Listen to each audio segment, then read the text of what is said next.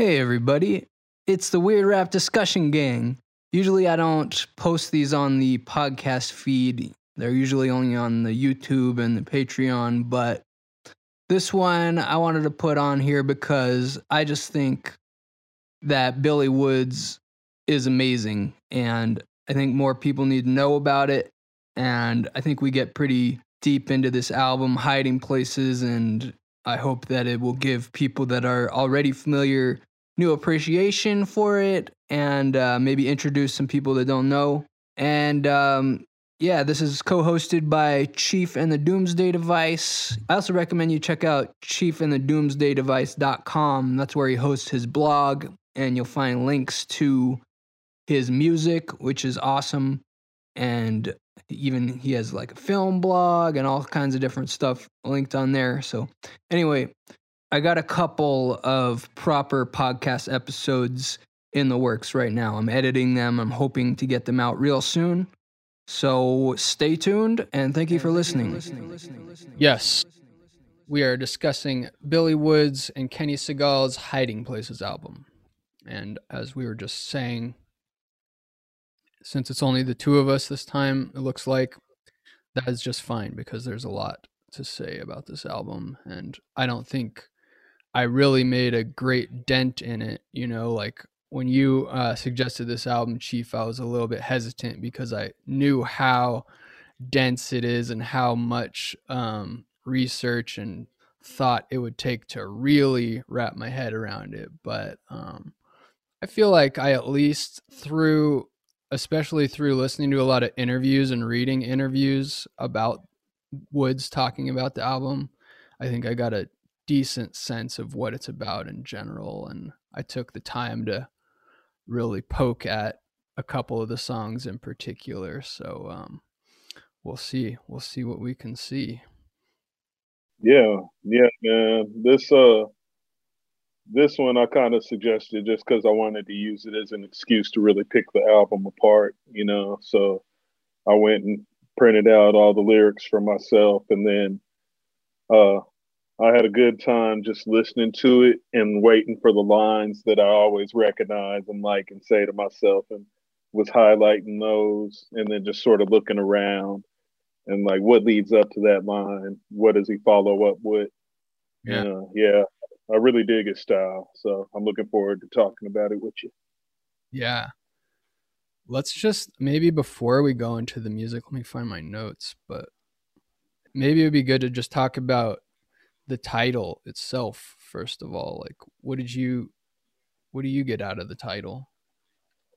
Uh for me it seems like a sort of like almost a hibernation if you will like sort of a isolation and meditation sort of deal assessing where you've been at up to this point and plotting your next move and just making sure that you you first and foremost understand what it is that makes you valuable or what it is that makes you perceptive about the world around you. And once you've got a clear understanding of that, how's that something you can externalize and I don't want to say weaponize is necessarily the word, but you know, use to activate in some sort of way, whether it be activate you personally or activate others to assess their situation. Mm. Yeah, that interpretation reminds me of the song uh, Spider Hole, which is like a military thing where you're hiding in a hole ready to spring out and shoot somebody or whatever. Um, but uh, yeah, I feel like this title means like a bunch of different things. And um, Woods actually responded to my like because some of our listeners viewers might know I I did dissect one of his songs a couple weeks ago and I I sent him my notes because I was hoping he would like maybe expand on it or tell me where I was right or wrong or whatever and he um he did get back to me eventually and told me that like things are meant to have layered meanings like hopefully um there'll be different meanings for every line or a lot of the lines at least and uh, i feel like this title especially just has tons of different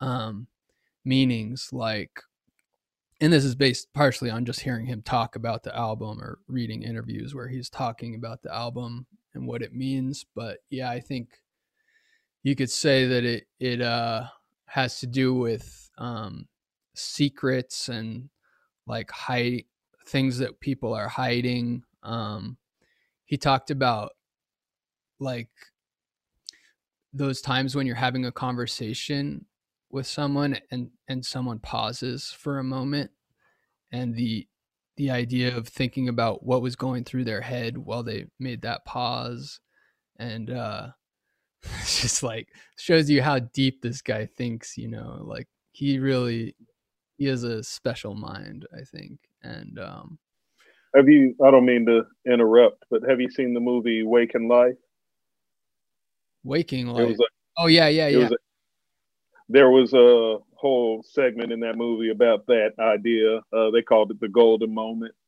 Mm-hmm. And there was a big thing about are you comfortable enough to sit in that moment and assess it? Or are you one of those people that just has to interject sound into it? Yeah. Yeah, I forgot about that part. But yeah, that's an awesome movie.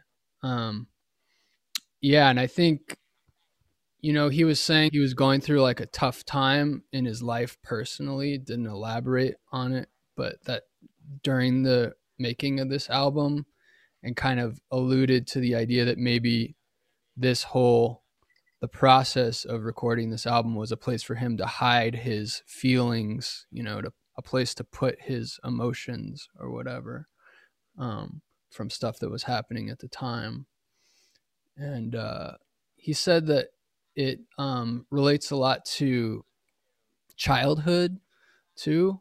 Um, and I think that is um, kind of mirrored with the the artwork. There's a whole bunch of like variant artwork for this album on the different um, vinyl and tapes and all that stuff, and most of it has to do with the Little Red Riding Hood um, story with this wolf and this and the little girl and um, and then he he also goes into some other like fairy tale stuff with the the three little pigs, but yeah, this wolf is a recurring character, and the the sort of kind of the scariness of childhood is what I think he's he talks about a lot. Um, which I can. Yeah, I.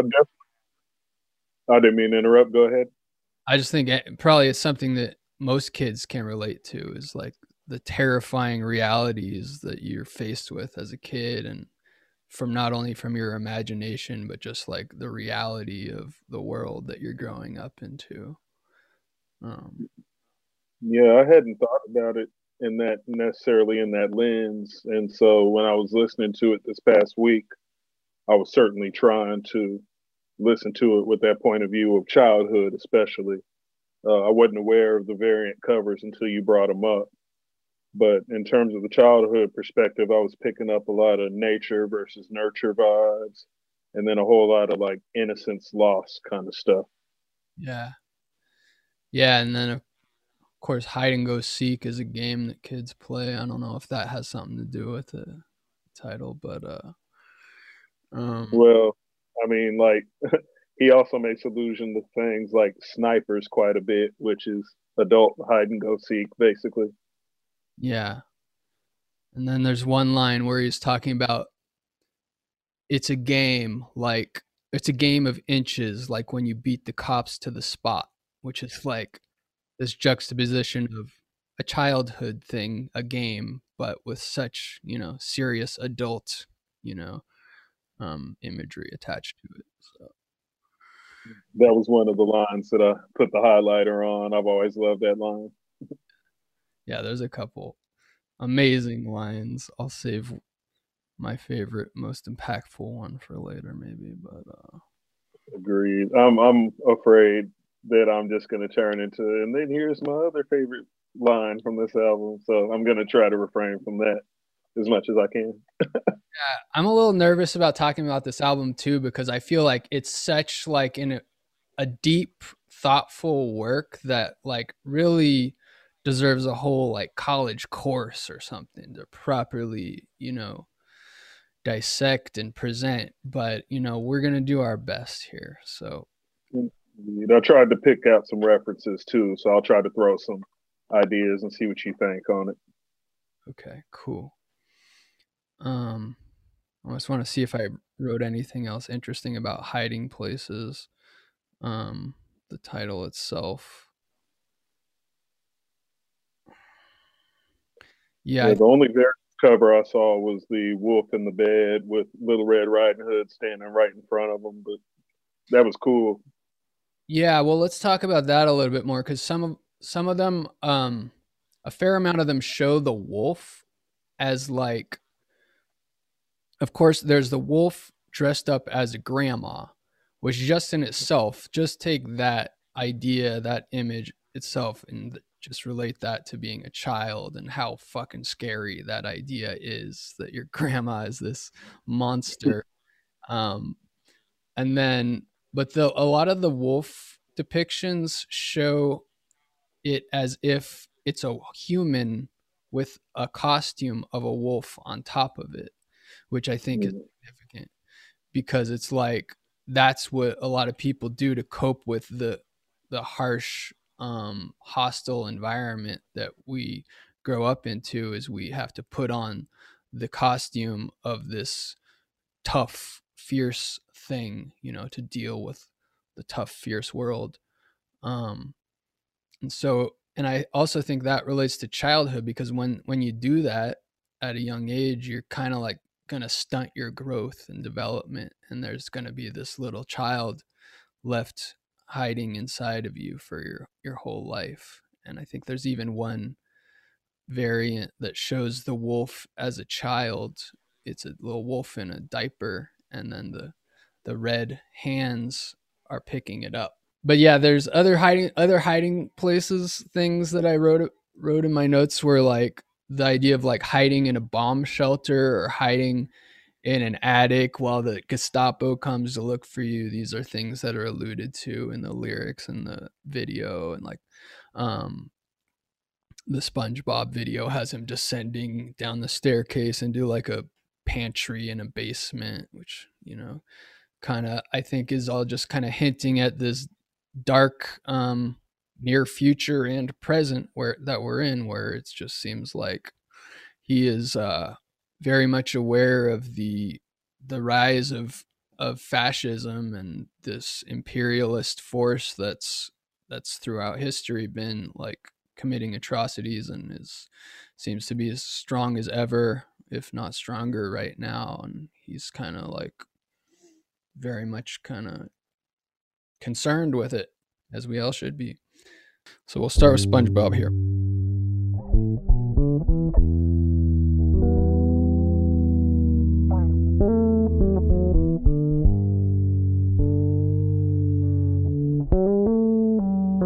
Mosh through the orchestra pit the rip cdr skip you hope the CDS don't stick, bent over dope sick.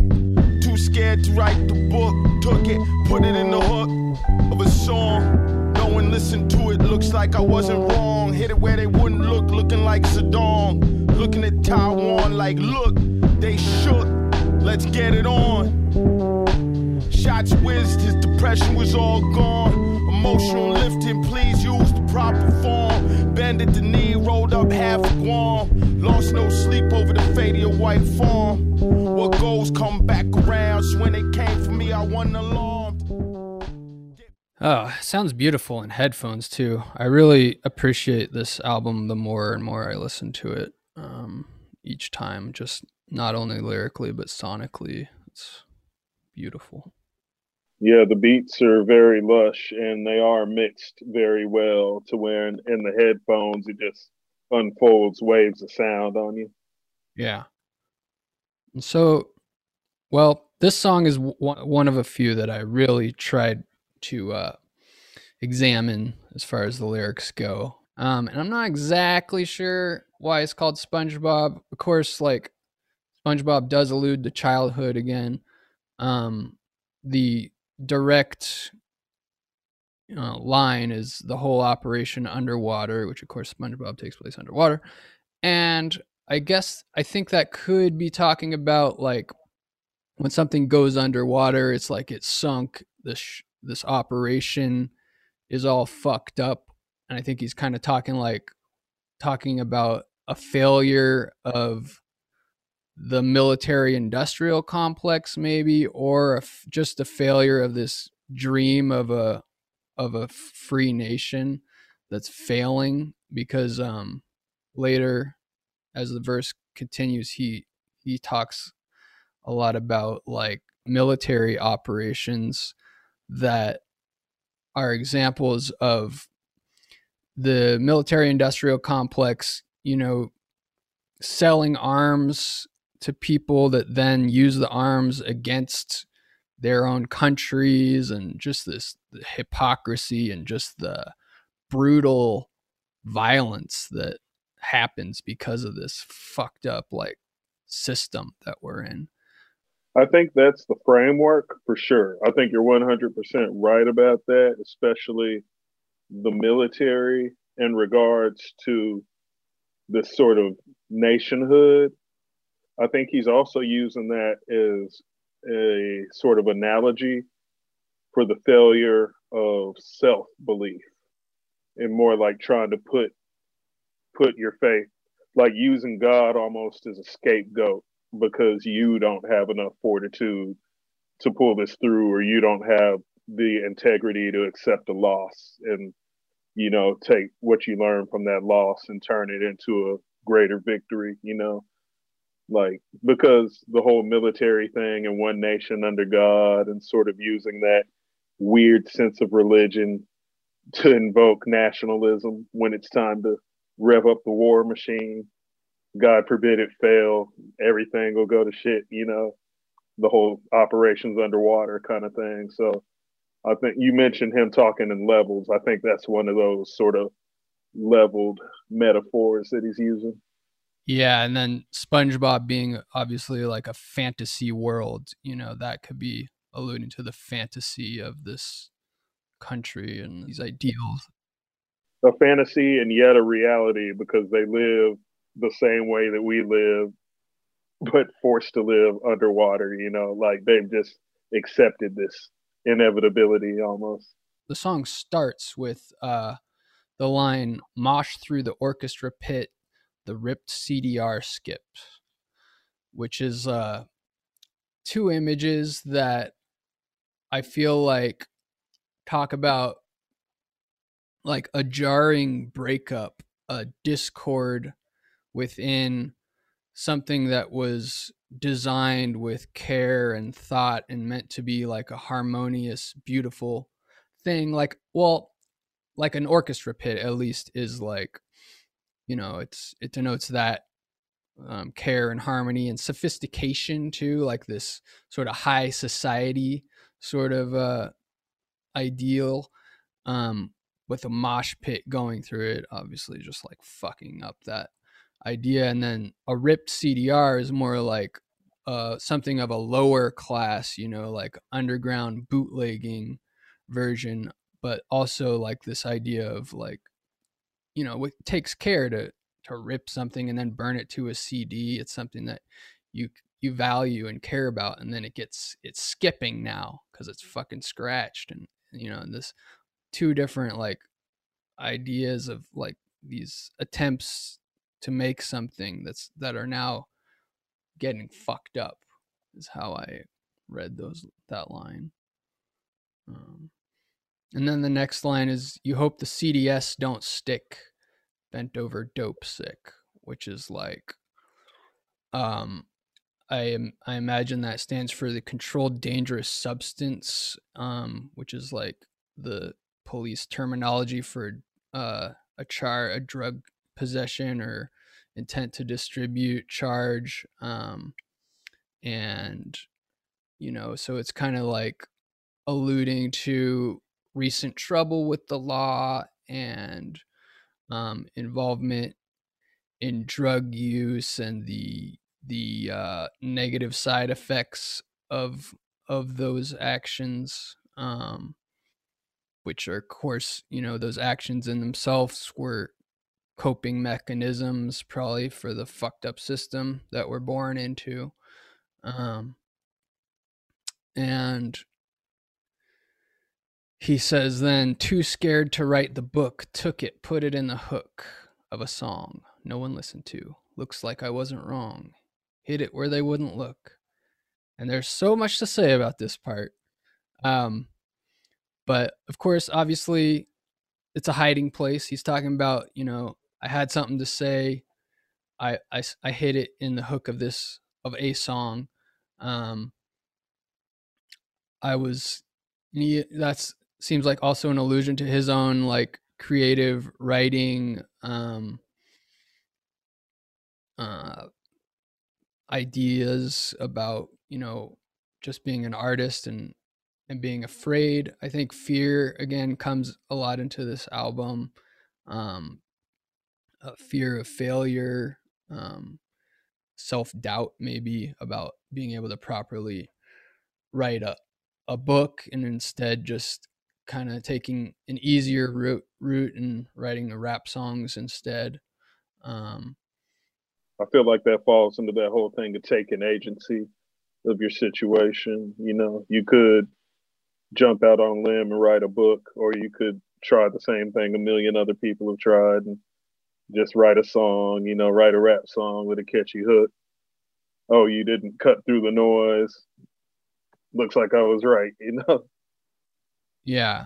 And then this isn't my all my own research. I did a little looking on genius.com, but someone there pointed out that this line is kind of an interpolation of an MF Doom line from the song Gazzillion Ear, where he says, mm-hmm. Sick, slick, hidden in a book. The only way they find it if you're spitting in a hook. And there's a lot to say about just that line itself and it also reflects back on what he's talking about here i think because so like i think part of that line is based on the chris rock joke you know you should hide your money in books because n words don't read and then it's also talking about like possibly talking about how illegal activities can be written in a book like a bookie's betting book. Um and you know so it's like that's where your the uh sick slick actions are hidden. And the only way anyone's going to find it is if you spit it in a hook which is alluding to like self snitching which mf doom has talked about um, before and which woods is kind of talking about like uh you know some possibly talking about um some past troubles with uh, the law or on the street that he may be putting into a song.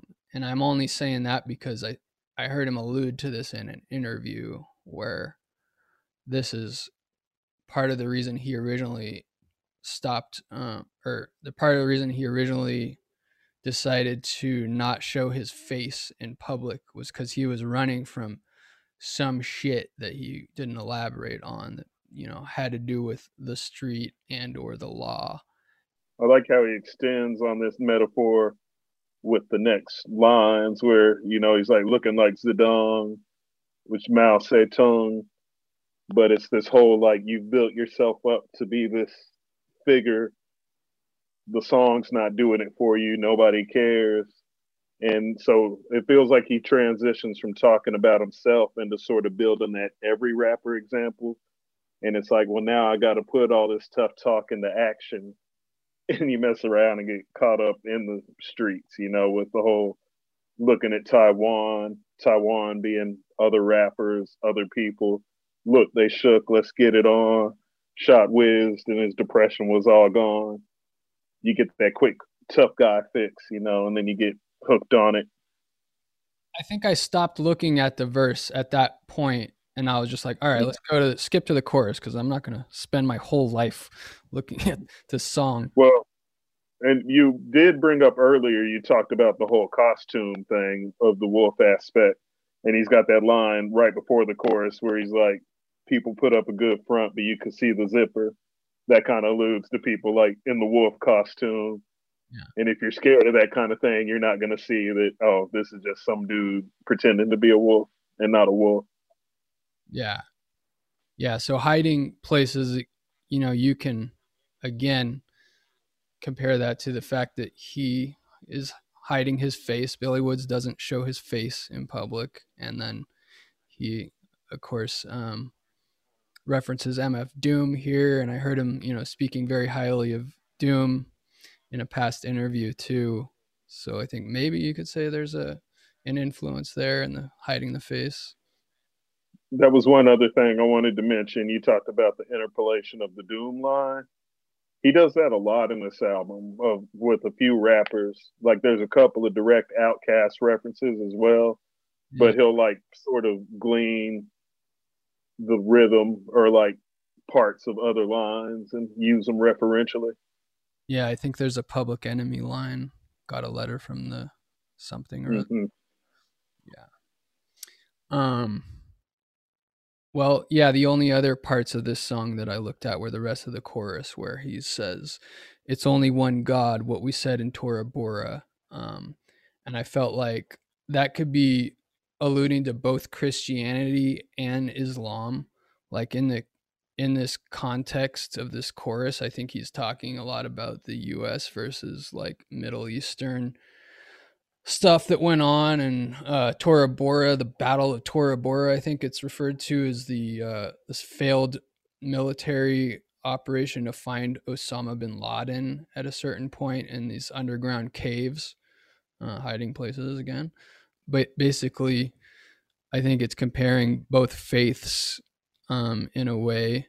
And this next line, the bombs was on us, the bombs was on us, has a lot of um i think three meanings basically is how i looked at it is like the fact that okay the bombs was on us basically we provided the the weapons for this uh for the militaries of the world we we gave them in some cases like the Al Qaeda was supposedly assisted by the CIA so in a way like we gave them the weapons that they used against us. The bombs fell on us, you know? And then then it's just like the blame is on you. Like the blame is on us. The bombs was on us. The blame for that was on us. Maybe even two from the absence of evidence is not the evidence of absence stance to a fourth interpretation. You know those bombs they scared you about? yeah, we made that up. That was on us. Yeah, you know? right, right. Yeah, the bombs that, yeah, the weapons of mass destruction that weren't there. So, yep. And then came back to God like, motherfucker, you promised, you promised. That was the moment, the first time I heard this album, that I was hooked. Like I was into the first verse, and then that first punch of the chorus that came back to God like, motherfucker, you promised. I was like, okay, I'm I'm sold. I'm listening to whatever else you got to tell me the rest of this album. Yeah, I didn't get it at first, but I guess with some thought and uh, some more genius.com referencing, um, not only does that probably refer to the promise of the Muslim or afterlife of 72 virgins that will, you know, you'll be rewarded with for dying in a holy war as well. It can relate to like the line like in the bible genesis 9 i promise every living creature that the earth and those living on it will never again be destroyed by a flood. Um and he's talking about a metaphorical flood i guess in this song you know mm-hmm. so i don't know but yep it's a good song Good opening track. Should we go to um Spider Hole? Uh, we can. I was gonna just want to mention for Steak Knives is one of the deals where he does the OutKast interpolation, hmm. where he's all kept smiling like a clown, facial expression looking silly. He does the whole elevators thing. Yeah, I look- yeah, but we can we can go straight to Spider Hole. I'm down for that. Okay.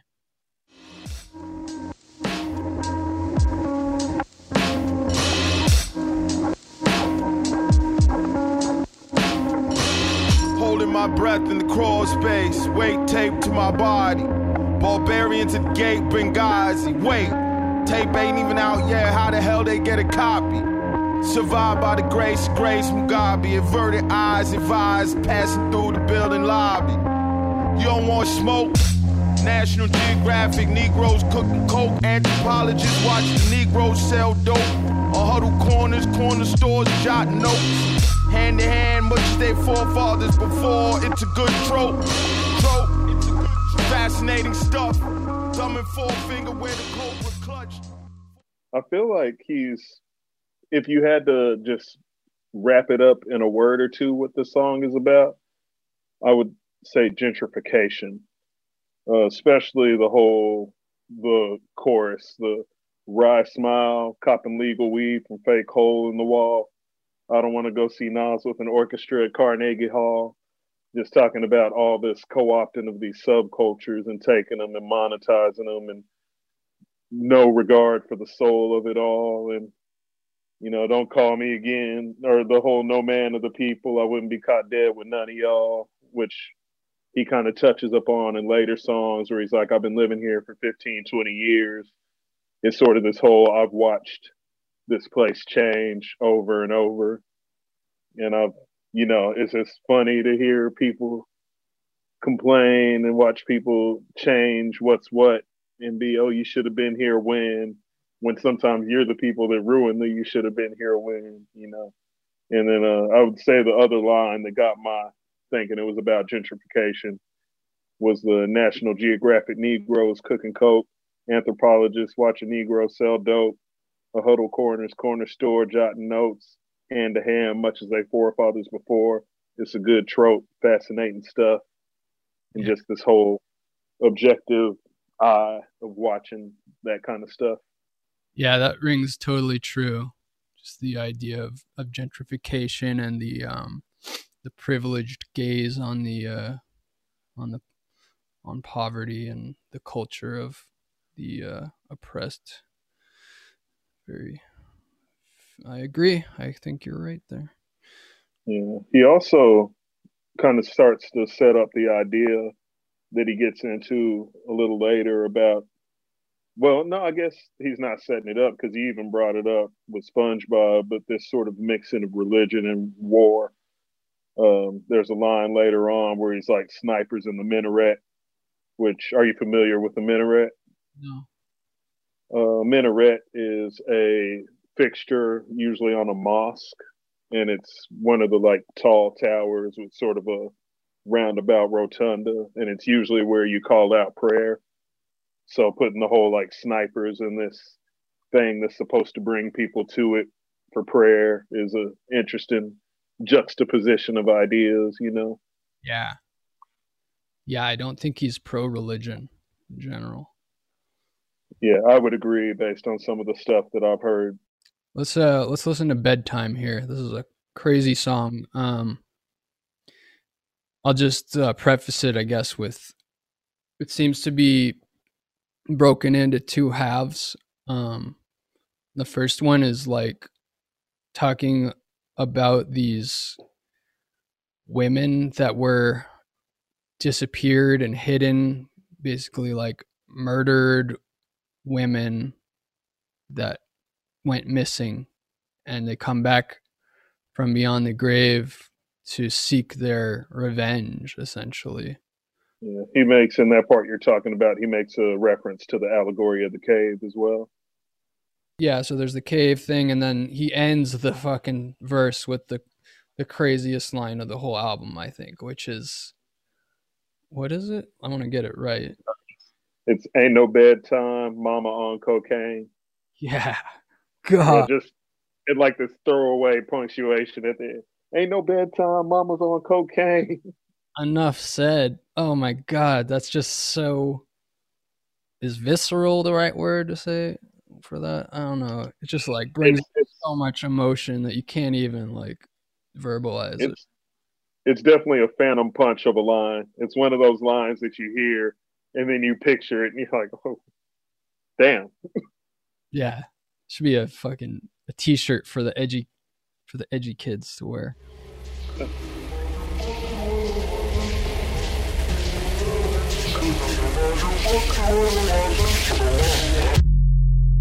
One night, every woman came about her grave, or wherever she was put murdered, some cleverly hidden place.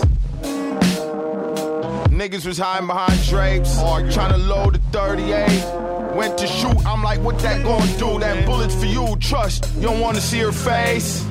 The monster's A, I'm a hyena, so it's nothing to wait. Played the backlog in the fire crack, shadows dance about the cave.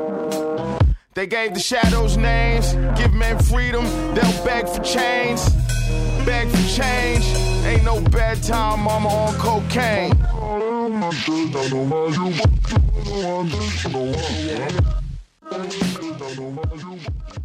Sonically, this is my favorite song on the album too. It's just beautifully kind of disjointed and fucked up.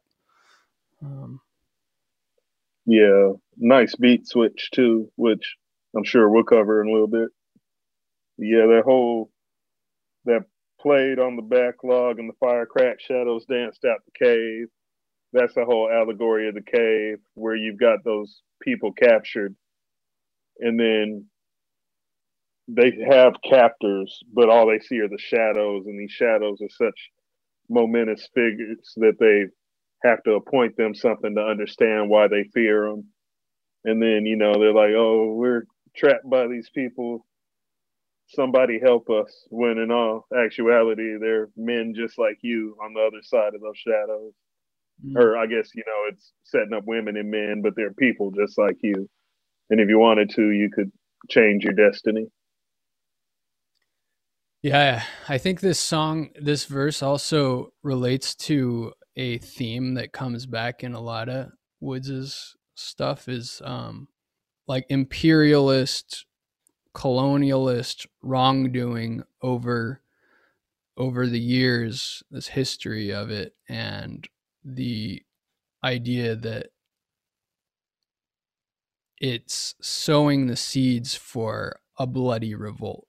He references a lot um, Mugabe, the prime minister of Zimbabwe, who he has very close ties to. His dad worked under his administration in some capacity just after Zimbabwe um, was liberated, basically, and changed from Rhodesia to Zimbabwe. It was basically like an apartheid um, colonized British colony, and it was newly liberated under a semi-Marxist framework. Um, and he he references uh, Mugabe a lot. I think he even put his like picture on on an album cover of his. Uh, on history will absolve me. He even talks about Grace Mugabe as well. Yeah, yeah, and I think like one notable um, thing that Mugabe did that Woods references again in his lyrics is when the white landowners of some sort were supposed to be um, basically transferring the land over to the native people and it was taking too long. It wasn't it just wasn't happening as it was supposed to happen. He just said take it. He told the people to take the land you know by force. And this is like you know this is part of his belief system, I think, which is um I can't disagree with it. Kind of need to get forceful to get get your uh, freedom sometimes.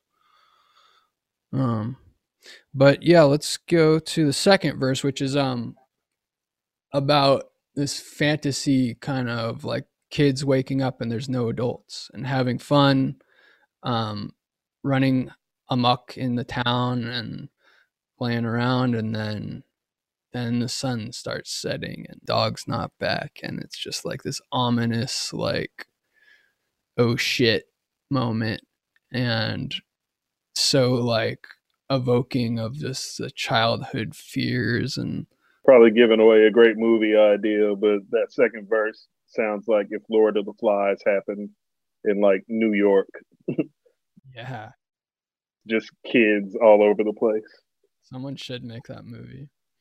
Yeah. No, nobody steal that idea. I'm making that movie. Somebody pay me to make that movie. It's officially copyrighted right now.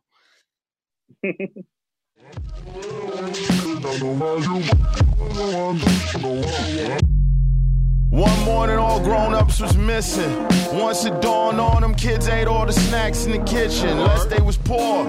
Then they went in the store, took all that and more, riding shopping carts like bumper cars. Go karts, how they did the Saab. Wasn't no cops, Air Force or Al Shabaab. Unless you talking toy guns in the backyard, in which case they was going hard.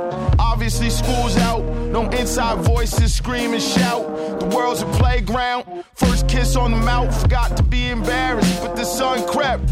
Thinking of that empty house as the shadows stretched. The dog ran off, didn't come back yet.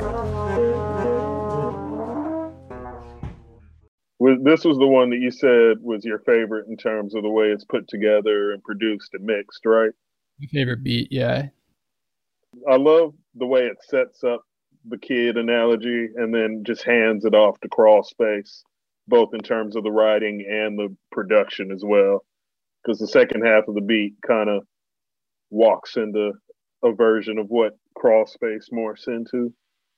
Yeah, I didn't spend a lot of time uh, thinking about this song, Crawl Space, but the one thing um, that I did hear Woods talk about is how this album is a lot about isolation and that even for the the two guest verses on the album he feels like they're kind of isolated and there's no real interplay between the two voices um, which is kind of fitting of the the theme so. Elucid's verse does feel very much like a button at the beginning of a completely different song the way that it swaps into Billy's verse.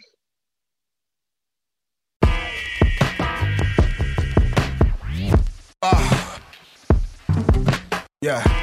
This beat sound like 257 black kids hopping off the P14 bus like a universal circus clown car. Fresh braids, cuts and kicks. Truant past burning woods, exposed wrist, great smoke drift. Stones and sticks, Sure shorty talk shit like he's paid to do it. Major, raised within a range of ruins, wakes and viewings. Screaming when I Willie come try kill me out the moon roof. A real goony goo goo, don't overcook the noodle. Self-described revolutionaries rolling bugles still confuse me. I don't judge, still like my gold ropes dookie. New steez four seasons, fresh out of reasons to not bug with you. Tough titty, I never been really that comfortable. Sun still shine, run tell mine, darkening in your threshold. Wages of sin held in escrow. Salt, pepper, ketchup, barbecue sauce, the egg rolls, and a young red bone. Lips smack deep fried in the dead zone. Get back. We sing philosophy and ham bone precise findings. I reside inside a nigga rig time machine, powered by bones of those who choose to survive by violent means. Plain sight or hiding behind the scene. That's an awesome beat too, actually. Yeah, yeah. This song I think is my favorite. Well, I'm hard pressed to appoint a song as like my favorite. I would say there's maybe two or three that I really and genuinely love on here, but this song has my favorite just sequence of lyrics.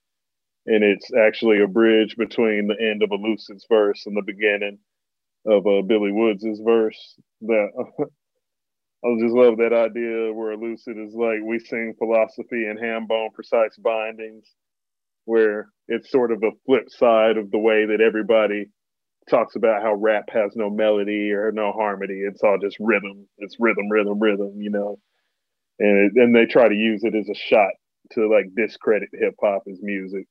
So it's just funny to hear him flip it and use that sort of uh what is the word I'm looking for? Not black exploitation, but older than black exploitation. Like the minstrel, put the sort of minstrel twist on it with the ham bone precise bindings. Yeah, I'm not familiar with ham bone. What is Uh, ham bone, I I can't do it, but it's like that oh. with your hands, like the rhythmic hand jive thing. Yeah. Um. Yeah. And, oh, sorry. I was just real quick. I was gonna say my favorite Billy Woods line is that whose ways are strange when it's time to survive. Pray on the plane, get off, laugh at God. That's like people. yeah, that's awesome. Just the the hypocrisy of people.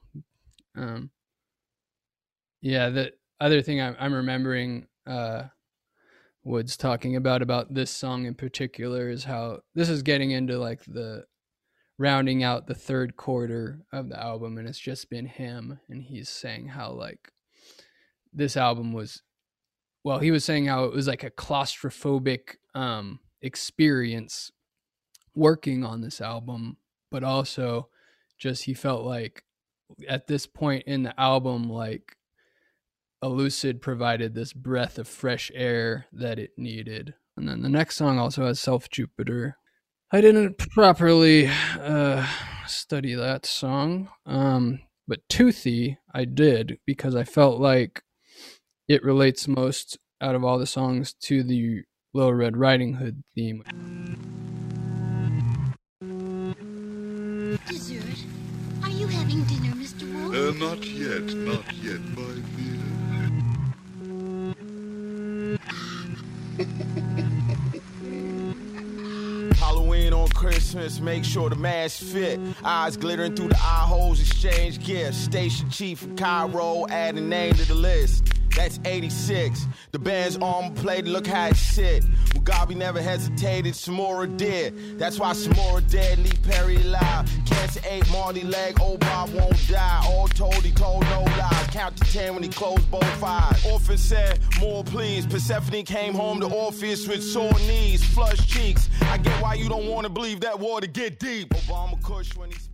The song starts off with Halloween on Christmas makes sure the mask fit, eyes glittering through the eye holes, exchange gifts, which um, relates, like the Little Red Riding Hood story, to the idea of um, being costumed, hiding some kind of uh, treacherous uh, monster beneath the uh, beneath the veneer. Um, I guess Halloween on Christmas is like, you know, kind of um, brings up ideas of monsters and creepy stuff on a holiday, which is basically, well, while of course it has its history and Christianity, which has its own history and imperialism and violence and brainwashing and whatever, but also that the modern day Christmas is like this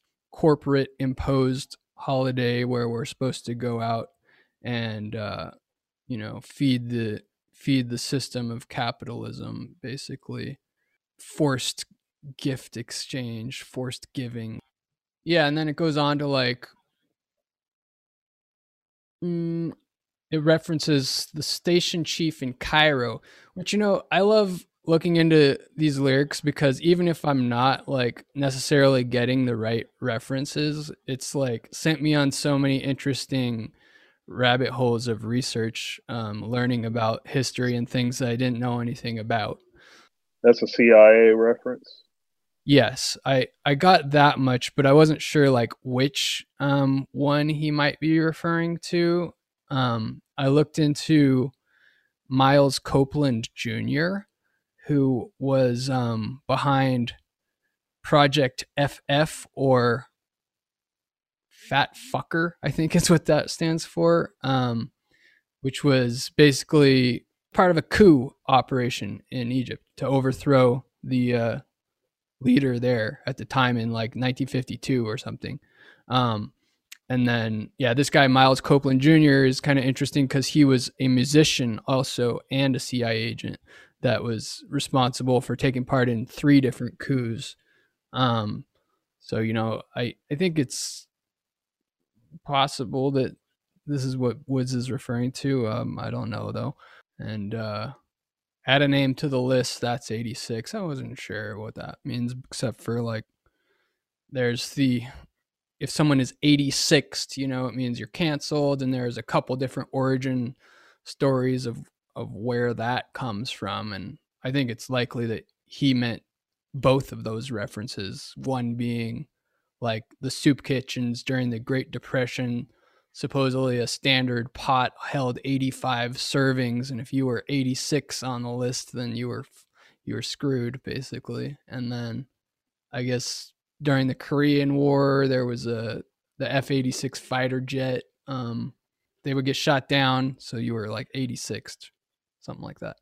But um, yeah, I, I, I went more into this. I guess there was another a Mugabe reference here where it says Mugabe never hesitated, Samora did. That's why Samora dead. And I think that's talking about the uh, Mugabe refusing to wait for the the transfer of the land um, and just said, "Do it, you know, go now." Um, That's what's funny though, because uh, Samora Machel died in a plane crash.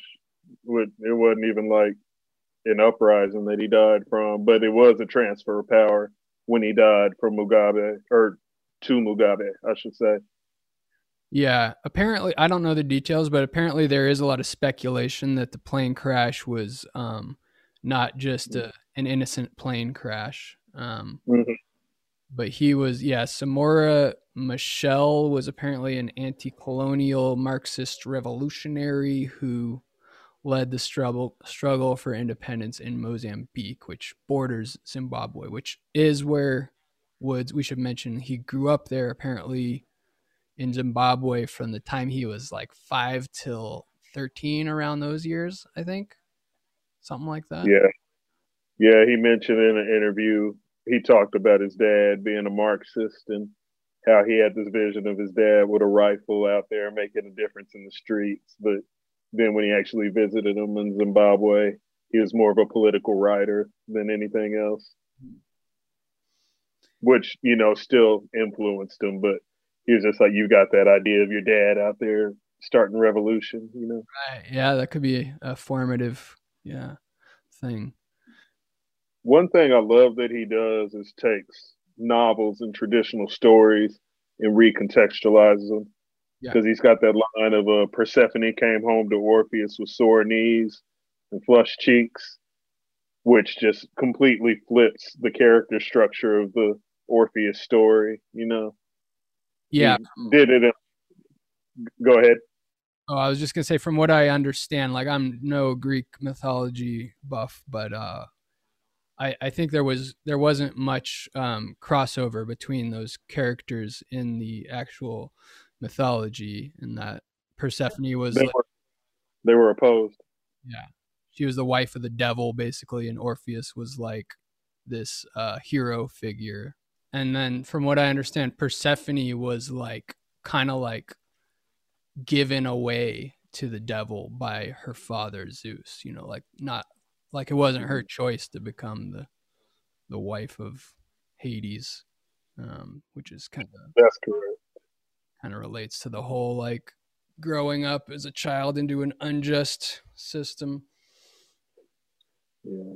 In an earlier song too, he brings up uh Mrs. Havisham from Great Expectations, Yeah, who was like a jilted bride who always wore a wedding dress, but when he's talking about her, you know, he's like naked down from the waist, aged like grapes. So, you know, he won her over. yeah, Yeah. and he has another Charles Dickens reference in this song too, where the orphan said "more please" from uh, Mm. Oliver Twist, which I don't think I ever read, but I did enjoy Great Expectations. Oh yeah, and then he also talks about Obama being basically like a smooth talking pimp, is what I got out of it, which I like because I don't really care for Obama. Um, but uh, the chorus is, "Oh granny, what big eyes you got! All the better to watch for the cops. Oh granny, what big ears those is! All the better to hear the pigs." And this is like kind of alluding to Granny being uh, paranoid of of the uh, the cops, basically. Um, and Paranoid, but opportunistic, because there's that whole, oh, granny, those are some sharp teeth. All the better when it's time to eat. So, you know, it's like, yeah, avoid them, but we get the chance to ba- uh, balance the odds. yeah, You know, I'll leave it at it could be that it could also be just the idea that like the the paranoia um or the uh the the larger system that one lives within can turn someone into a monster of sorts and make them a dangerous person in general like they those teeth might be to eat the uh little red riding hood just as much as they might be to eat the pigs you know yeah, eat whatever. Um, Eat the bag of candy snuck in. and there's probably more layers to the meanings of of that, but uh shall we move on? Red Dust. Yeah, this is the last song I specifically wanted to talk about because it's the last song on the album, and Woods um, talks about it as possibly being his like most important or best or favorite song. It's like really a meaningful song to him, and um, I was a little confused about the meaning of it, so I, I don't know how much I can really speak on it, but um, I have some things to say about it for sure. So here is Red Dust.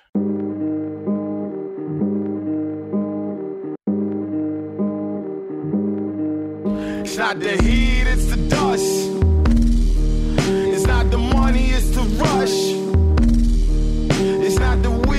weed that's a crutch. It's not greed, that's not enough. It's not the heat, it's the dust.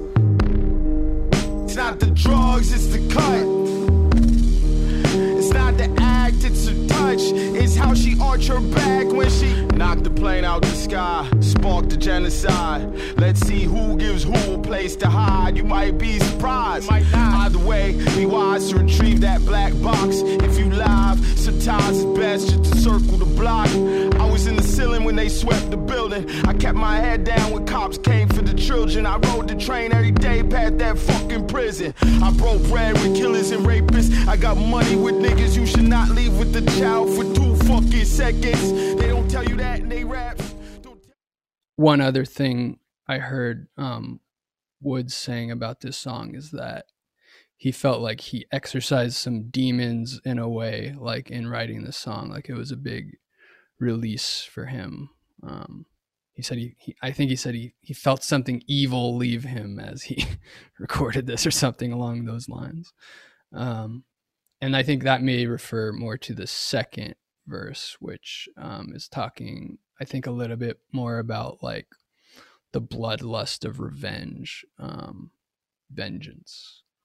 I felt like in general, the the just red dust alone could could mean like a desert. Like I, I imagine this song is like a future scenario after the world's been like decimated by um our system and greed and all that. Um and that you know the forest is gone all that's left is a desert and the dust is red because of the blood the bloodshed um I don't know if they directly said it in Three Kings, but it also gives me vibes of like soldiers and like the Saudi Arabian conflicts where you're there in the desert and I feel like that was like common feedback where people was like, was it hot? It's like, well, yeah, it was hot, but it's not so much the heat. It's just this constant dust everywhere that like gets to you. yeah i imagine it is referring to something specific like that i read somewhere someone was saying it refers to like an old miner's gripe but i i don't know I do love the run where he starts and I was in the ceiling, which kind of gets back to the whole Gestapo thing you were talking about and just the general paranoia and you know the uh the well-founded paranoia because yeah, you never know when they're going to flip the regime switch. But yeah, I love that whole run from I was in the ceiling and then it flips into the whole thing about people rapping and you know, kind of building up their stature in the raps and then talking about how that's a new thing. And it's like, don't tell me how they rap in the past. I'm from the past, you know. It's not that different. but yeah, it's I love that run of lyrics that he does there. It's one where he just he's already snapping and then he just kicks it into like this other emotional level and you kind of hear him like feeling himself in those lyrics and really just pushing it out there. Yeah. Yeah, and I feel like maybe this can relate to another meaning of hiding places, which is I feel like he means for his lyrics to be a bit dense and hard to understand, and that he's pur- purposefully obscuring some ideas that might be controversial, like violent revolution. I, I would say. I don't know. I hope he doesn't mind us talking about it in public like this. Or maybe we're wrong. Maybe I'm wrong. I mean, yeah, we're we're not him, so if we don't speak for him, this is 100% our interpretation. Hmm. You know, as fans of, or I can't speak for you as a fan. I would say I'm a fan based on discovering this album. I'm a huge fan. Yeah, the more I the more I in, examine his lyrics and deeper I try to get into it, the more I realize he's a fucking genius, and I don't think there's anyone that really compares to him. Uh, I mean, maybe there are, but I feel like he's a he's pretty much at the top of the game as far as rap lyrics go. Yeah, we talked at the end of the last episode when we were deciding to do this album, and I mentioned how I just discovered him last year. And I don't know how I didn't put it together, but I had heard of Armand Hammer, but I didn't realize until I was uh, researching this album that Armand Hammer was a Lucid and Billy Woods because I hear it in the Billy Woods now that I know, but Lucid was rapping a little different back then than what he does on this album. Yeah, I was I was just realizing there's another group he was part of, or a couple other groups. Um, one was Super Chron Flight Brothers, which I had heard before. It's like him and one other guy, and I don't really care so much for the other guy. Like he's, but he sounds really great even back then, whenever that was, which was I don't know, like late aughts or something. Um, and then there's another one called the Reavers, which I'm looking forward to hearing, um, which was like more of a a larger collective, I think, of people. Um, but That's a that's a Firefly reference.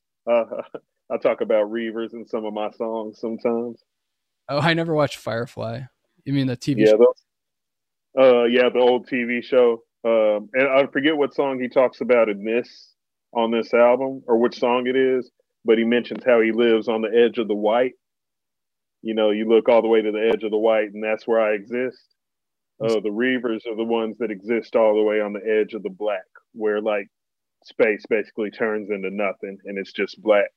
Ah. And they're like these mad pirates that have no regard for humanity. You know, if they get a hold of you, they do horrible, awful, nightmarish things to you, and then they kill you.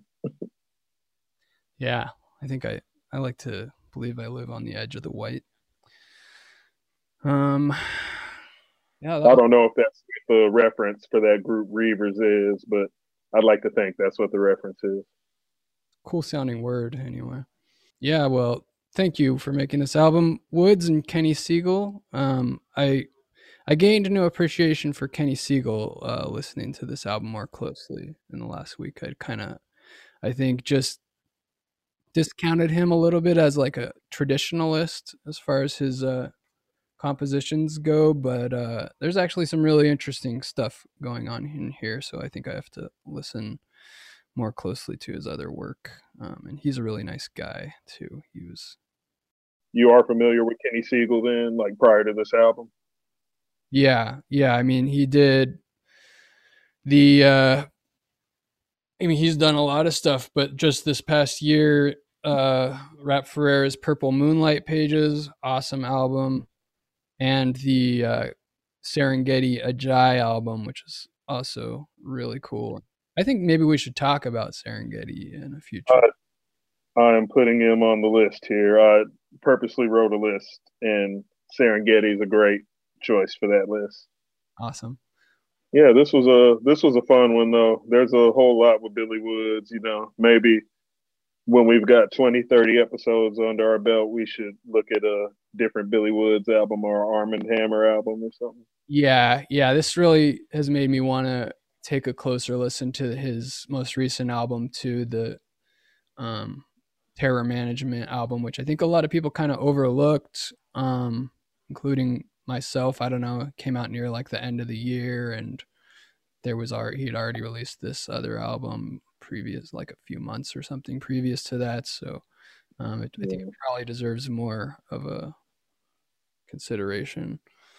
Um, Oh, one thing I do want to do before we before we cut the episode off, I do have to give a shout out to Dead End Hip Hop for introducing me to Billy Woods. Uh, Mike Seatown in particular, he talked this album up a lot, and I eventually was like, I need to listen to this because I dig that guy's taste. So, yeah, I like hearing Mike Seatown. I've tried to contact him a couple times to try to get him involved in one way or another with weird rap, and he's never gotten back to me. So fuck you, Mike Seatown. Just kidding. Um, but uh, salute to Billy Woods. He's one of, if not the best, doing it right now.